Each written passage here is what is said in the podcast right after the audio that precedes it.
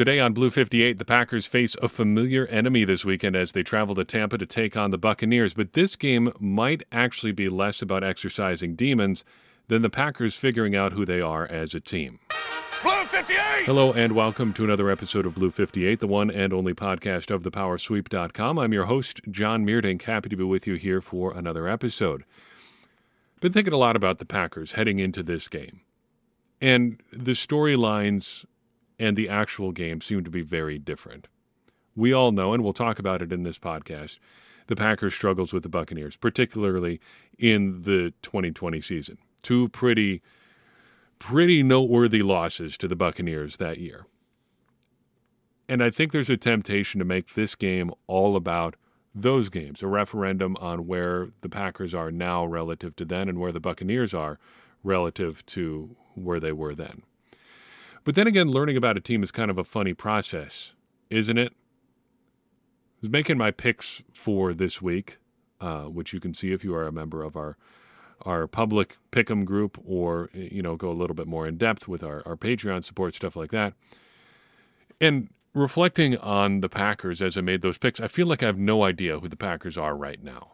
I think they're a really talented team, and a month from now, two months from now, say December, I think it's going to be looking pretty good, provided everybody stays healthy and all that. The end result this season is still probably going to look pretty good. I would still ex- expect the Packers to win the NFC North and be a playoff team and have a, a great win loss record at the end of the year, but right now I don't know who they are. That is not entirely unexpected this time of year either, because the first three, four games of the season are all about figuring out what a team it is what can they do what can't they do how do they look when they're playing against somebody who's you know other than the packers uh, you know, training camp is over we're still figuring out how they look though relative to the rest of the league and right now we're still wrestling with some pretty big issues what is the packers offense right now will the receiving corps ever gel can they really ride Aaron Jones and A.J. Dillon this much? Is the offensive line ever going to sort itself out? We don't know. Will the defense ever equal the sum of its parts or become more than the sum of its parts? Because right now it just looks like a lot of really individually talented guys, not so much a cohesive unit. And who in that group is going to step up? Because uh, speaking of that talent level, the usual suspects have been pretty much the story so far. Preston Smith has been good. Rashan Gary has been good. Kenny Clark has been good. Jaire Alexander has been good. De'Vondre Campbell's been pretty good, though there's been a couple bumps in the road there. You see what I'm saying, though? It's mostly been about the guys you would expect to be good. But that's not just going to carry the Packers through the season. Somebody else is going to have to step up. Somebody on the edge, for instance. We talked about that in the last podcast episode. They need somebody else who can rush the passer as an outside linebacker, and right now they don't have anybody. We're still figuring out all of those things. And traveling to Tampa is probably not going to give us answers to those things. On the one hand, you might get a result like we saw in 2020. The Packers might get hammered in Tampa Bay. I don't think it's going to be that way, but it always feels like that's a possibility, especially going up against a team with a pretty good defense like the Buccaneers seem to have. If that's the case, we're not going to feel like we came out of this game learning anything about the Packers at all. But on the flip side, as we transition here into talking about the Buccaneers, there, we might not learn anything about the Packers for a different reason because the Buccaneers are kind of in a weird spot, and not just because of injuries, though the injuries are considerable. Todd Bowles is their head coach this year after Bruce Arians retired. But even that is a little bit weird because Bruce Arians is on the sideline for the Buccaneers week in and week out doing something, but nobody's really sure what exactly. And then the injuries. They have so many injuries and at least one suspension that it's not really clear who can actually play this Sunday. But the Packers arrive in Tampa to face the Buccaneers, who are 2 0 after their first two games of the year. They have a 19 3 win over Dallas in week one. They have a 20 10 win over New Orleans in week two. Their defense has been the story. They have the top scoring defense in the league through two weeks. They are fifth in yards, they are third in takeaway, and they are first in points allowed, just 13 through two weeks. And if we rewind the clock to 2020, not as it pertains to the Packers and Buccaneers in particular, I remember talking about Tom Brady's decision to go to Tampa back then, and I thought it made a lot of sense for reasons that we're seeing right now. Back then, the Buccaneers had an elite defense, great wide receivers, and played in a fairly weak division. In 2022, the, the Buccaneers have an elite defense. They have great wide receivers when they're healthy, and they still play in a fairly weak division. It's all sort of played out how, if you looked at it, you would have expected it to play out. The offense is in rough shape, but the defense is making it almost impossible for the Buccaneers to lose right now. Let's talk about that offense, though. The offense is Tom Brady, and Tom Brady is the offense. Not in so much that he carries it or is carrying it this season, but they've married what Tom Brady likes to do, get the ball out fast from the pocket, with what Bruce Arians liked slash likes to do since he's still around, even though he's nominally retired. He always wants to go deep. No risk it, no biscuit, right? Brady's adjusted or average depth of target this season is the second highest of his career at 10.4 yards, and it's been high ever since he arrived in Tampa Bay. Also, though, his time to throw is the fastest it's ever been at 2.26 seconds. Brady is generally throwing more than he ever has, too. It's been a little bit slower of a start this year, but his time in Tampa has represented two of his top six passing attempt seasons of his career. He throws the ball a lot. That really is their offense. That may get a little bit more difficult because the offensive line is really banged up right now. They've gone through so many injuries, season enders to a couple of starters, including their starting center, and a bunch of others on the left side, to the point that it's not really worth talking through who these guys are because they're so far down the depth chart that you don't even really know if they'd be on the team had the Buccaneers not gone through so many injuries. Suffice it to say, the left side is essentially a mix of second and third string guys. The right side, though, still fairly strong. Overall, they've graded out as one of the worst pass blocking teams in the league, and that could be a path for, for victory for the Packers, path to victory for the Packers. The passing game. Normally, we'd, I'd spend a lot of time talking about the receivers that they've got because their receiving room is formidable. However, Mike Evans is going to be suspended for this Sunday. Julio Jones is hurt and may not play on Sunday. Chris Godwin hurt is hurt and is likely not to play on Sunday. Scotty Miller is hurt and may not play on Sunday. Things are bad enough for Tampa that they signed Cole Beasley off the street this week to their practice squad, but expect him to play this week. Signed on Monday or Tuesday, whenever it was, probably in the starting lineup on Sunday. I still wouldn't count out Tom Brady putting together some sort of functional passing attack. There's still a Breshad Perriman out there. But still, uh, it, it's not going to be what it once was. And that is an opportunity for the Packers. However, there is still another opportunity for the Packers to maybe trip over themselves in this game, and that is the run game for the Buccaneers. Their run game goes through Leonard Fournette. He's carried the ball 45 times through two weeks, averaging 4.3 yards per carry. And the Packers, in short, cannot allow him to keep the Buccaneers in the game. I mentioned the right side of the offensive line still being formidable. A big reason for that is right tackle Tristan Wirfs. He's about as good as it gets on the right side of the offensive line. He was a first team All Pro in 2021. Big guy, six foot five, 320 pounds, and I mention him because he is likely going to be headed up against Rashan Gary quite a bit. And the Buccaneers are probably going to ask quite a bit of him this week, considering the state of the left side of the offensive line. So, thinking through how they're likely to try to protect Tom Brady, they're probably going to throw more resources toward the left side of their offensive line, leaving their all pro right tackle to try and handle Rashan Gary. That is an opportunity for Rashan Gary to really wreck this game because if they're not putting resources on that side of the line, if he can handle Tristan Wirfs, that sets him up for a potential big game going after Tom Brady. So, how do the Packers stop this Buccaneers offense? I will preface this by saying I'm about to say a weird thing, but I think you have to try to force Tom Brady to beat you this week. If you can slow Leonard Fournette and keep them in longer yardage situations so Brady can't just throw short and beat you that way, which he loves to do, short and intermediate routes, and then rely on the fact that their line isn't in great shape, which should allow you to get pressure, I think that's a winning recipe. And in a way, we only have to look back a week to see how that can play out. Now, the Bears weren't going to throw with Justin Fields last week for reasons that I think have become increasingly obvious. They just don't trust him to do it. Justin Fields might be pretty bad, which is a bummer, but we're talking about the Buccaneers, not the Bears. But the Bears, and we broke it down after the game, really had nothing they could do if they got into third and medium or third and long because Fields couldn't get the ball down the field. Now, with Tom Brady, you don't have to worry about him taking off and running like Justin Fields does or can. But the same sort of thing holds true here. If you can force Brady into medium and long situations instead of just third and short, where he has to rely on those suspect receivers and an offensive line that's in rough shape, you've got a chance there to really put a hurt on him. Flipping over to defense, Todd Bowles is the guy here. He is you know, I, I, struggle with with what to do here sometimes when you've got a guy who's the the head coach and the nominal defensive coordinator. I'm just treating him like he is the defensive coordinator, though there is somebody else in that position. He's the guy. It's his scheme.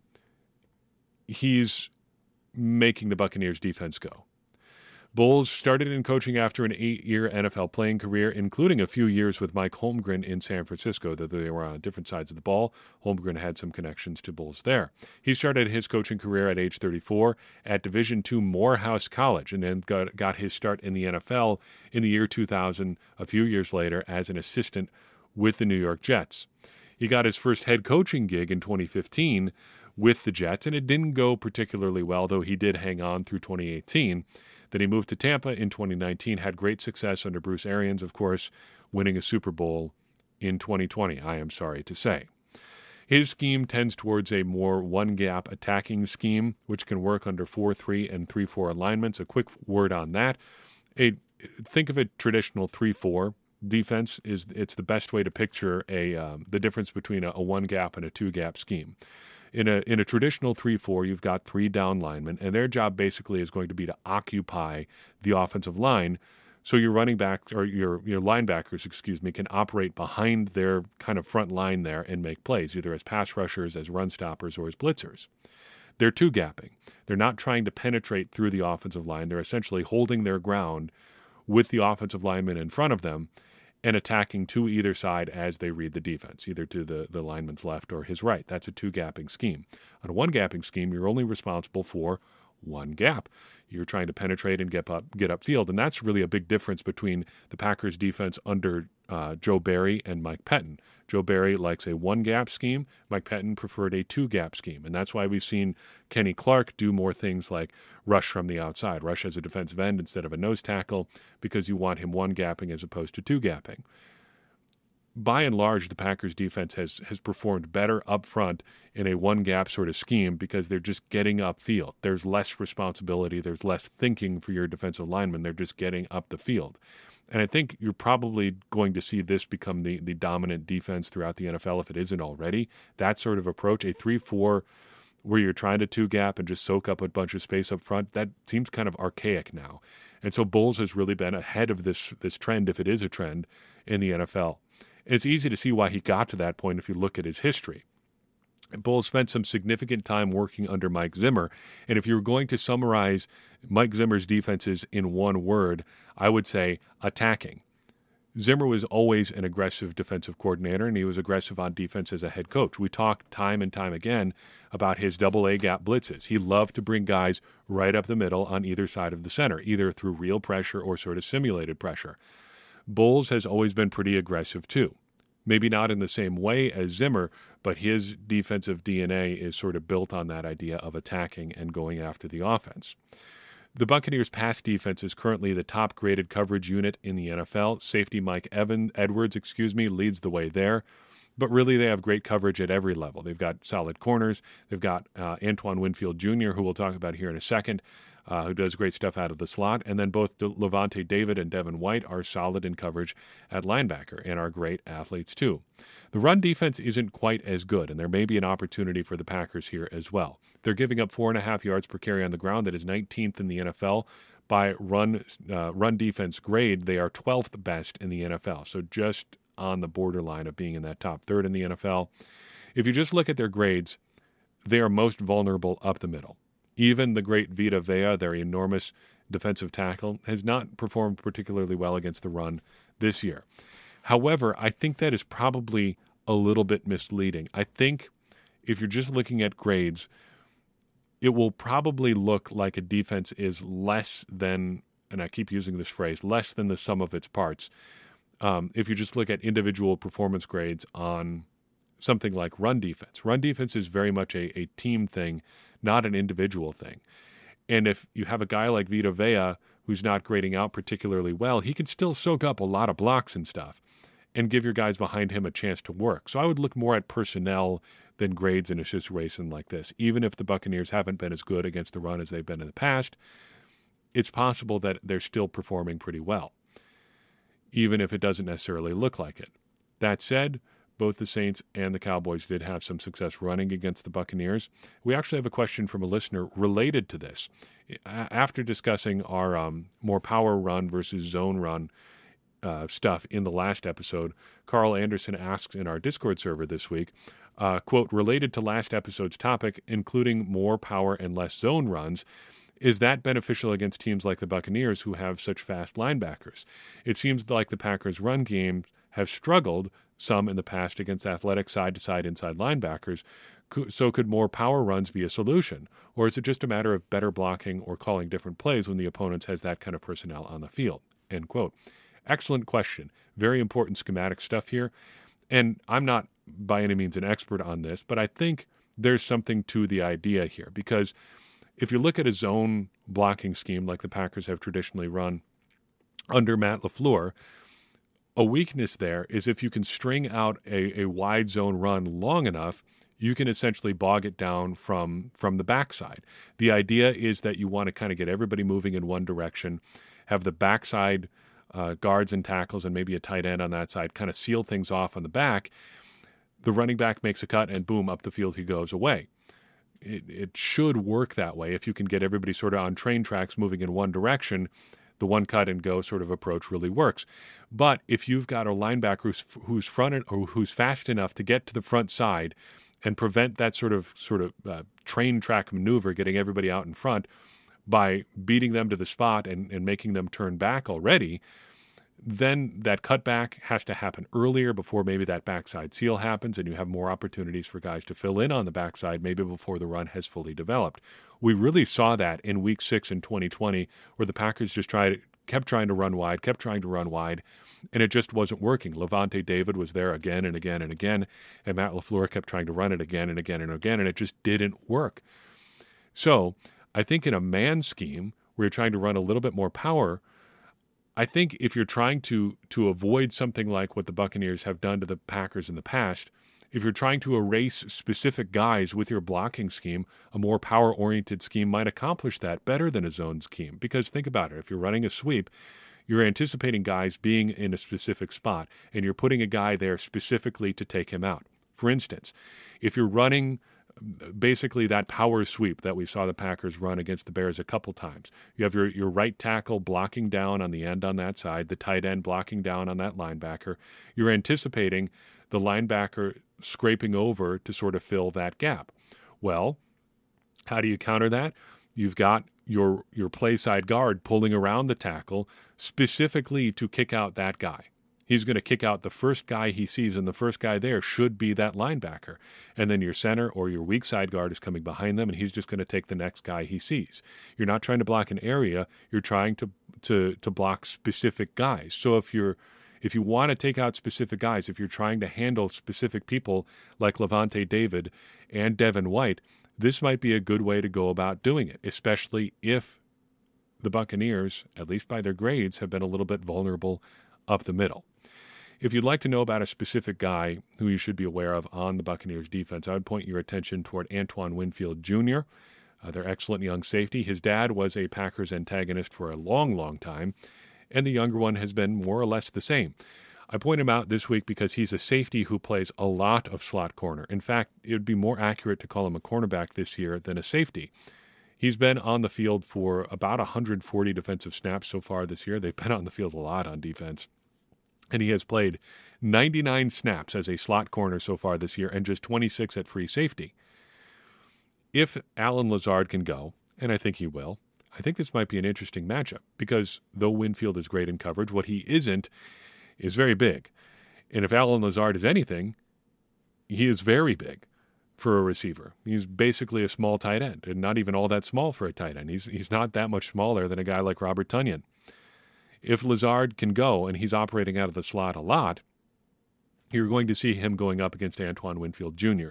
And I think that's an advantage for the Packers, just size wise, both in the run game and the passing game. And you might see Allen Lazard have a big game as a result. If the Packers want to attack in this game, I think you start with the Packers running game and build out from there. I would like to see the Packers prove that they can't run before they really try to to attack that good Buccaneers secondary because the Bucks are going to want to bank on their secondary. So expect a lot of cover 2 looks early. They're going to force the Packers to, to well to they're going to force the Packers to to do some difficult things if they want to beat the the Buccaneers coverage. So if the Packers can ha- hammer away up front, eventually the Buccaneers are going to have to counter with numbers. They're going to have to bring somebody down, or Aaron Jones and A.J. Dillon are just going to pound away and pound away and pound away. I think that's the approach. Lead with the run game, make the Buccaneers prove that they can stop the run, and then, as we saw last week, eventually there's going to be a, a shot play there available.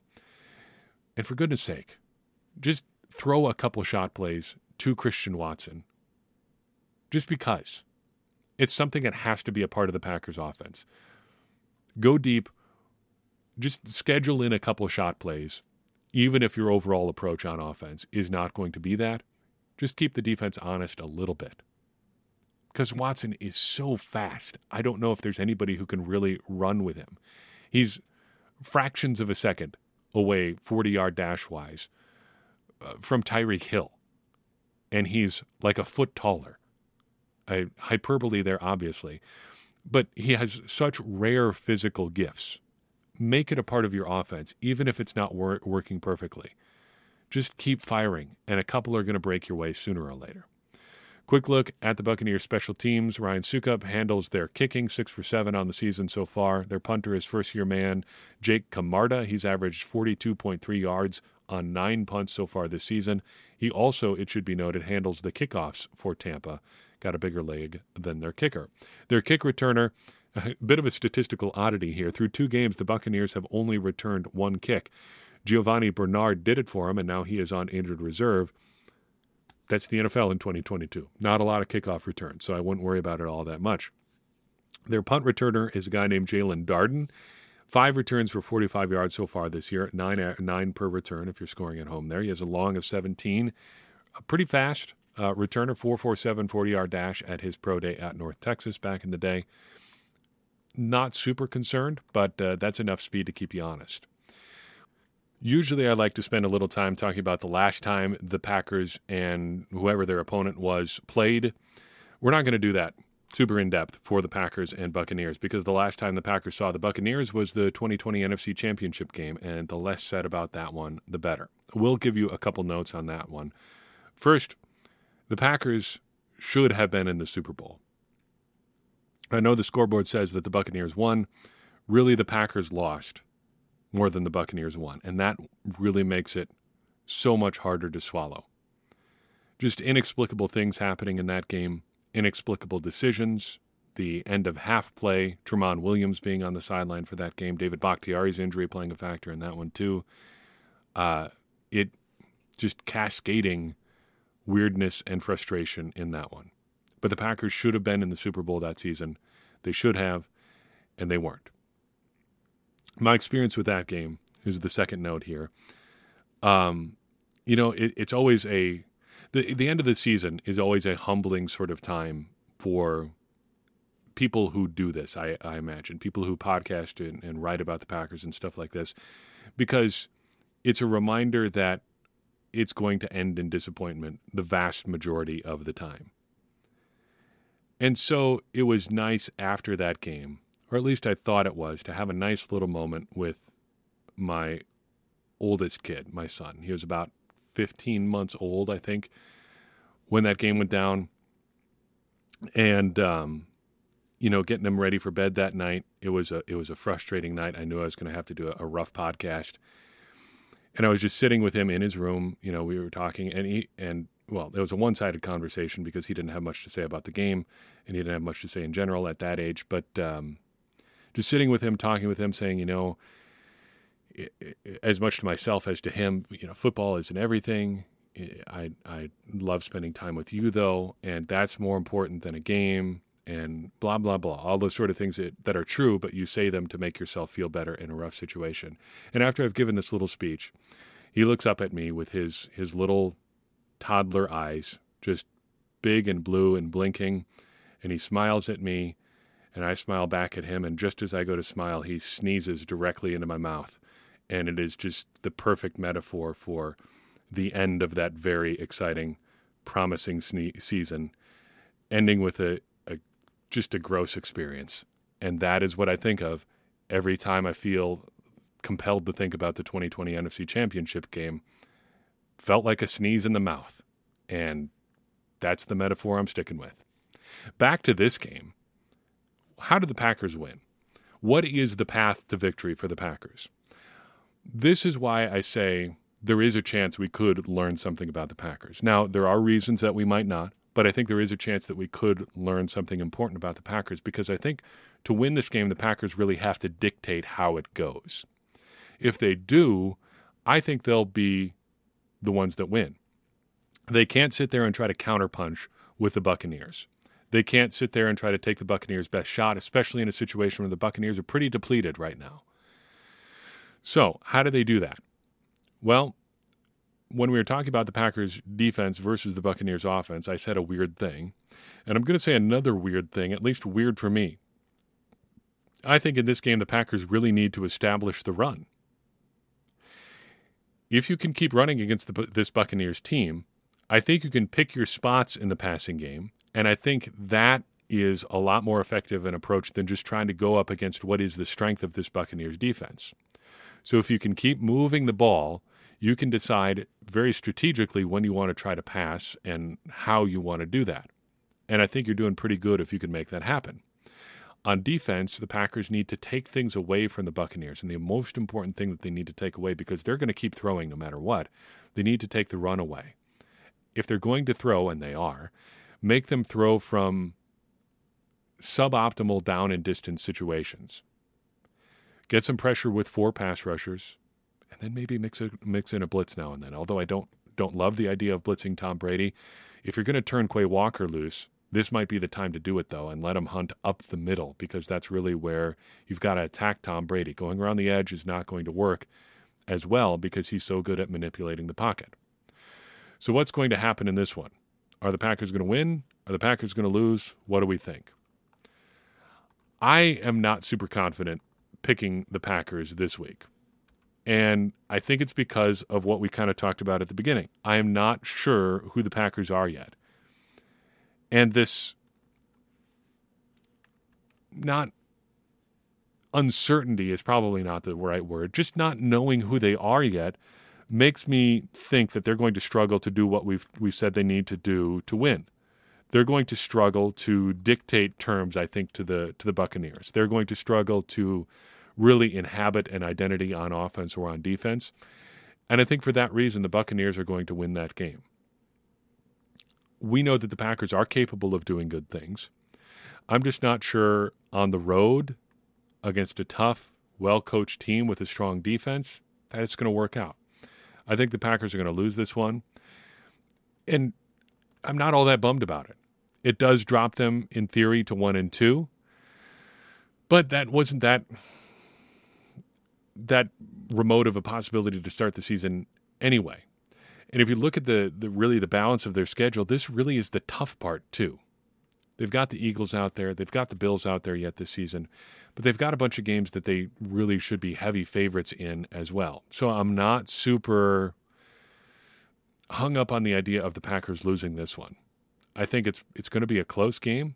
I think the Packers just get edged out on the road against um, Tampa Bay and Tom Brady. Bunch of people are, are kind of agreeing with me in this one. 25% of voters in our poll this week say the Packers will lose. That means just 75% say the Packers will win. That's a pretty low percentage in the history of our win loss poll. Very rarely have anybody outright predicted or has anybody outright predicted a Packers loss, though it has happened a couple times. 75% of people saying the Packers will win is pretty low. things overall are creeping up from where they were after week one.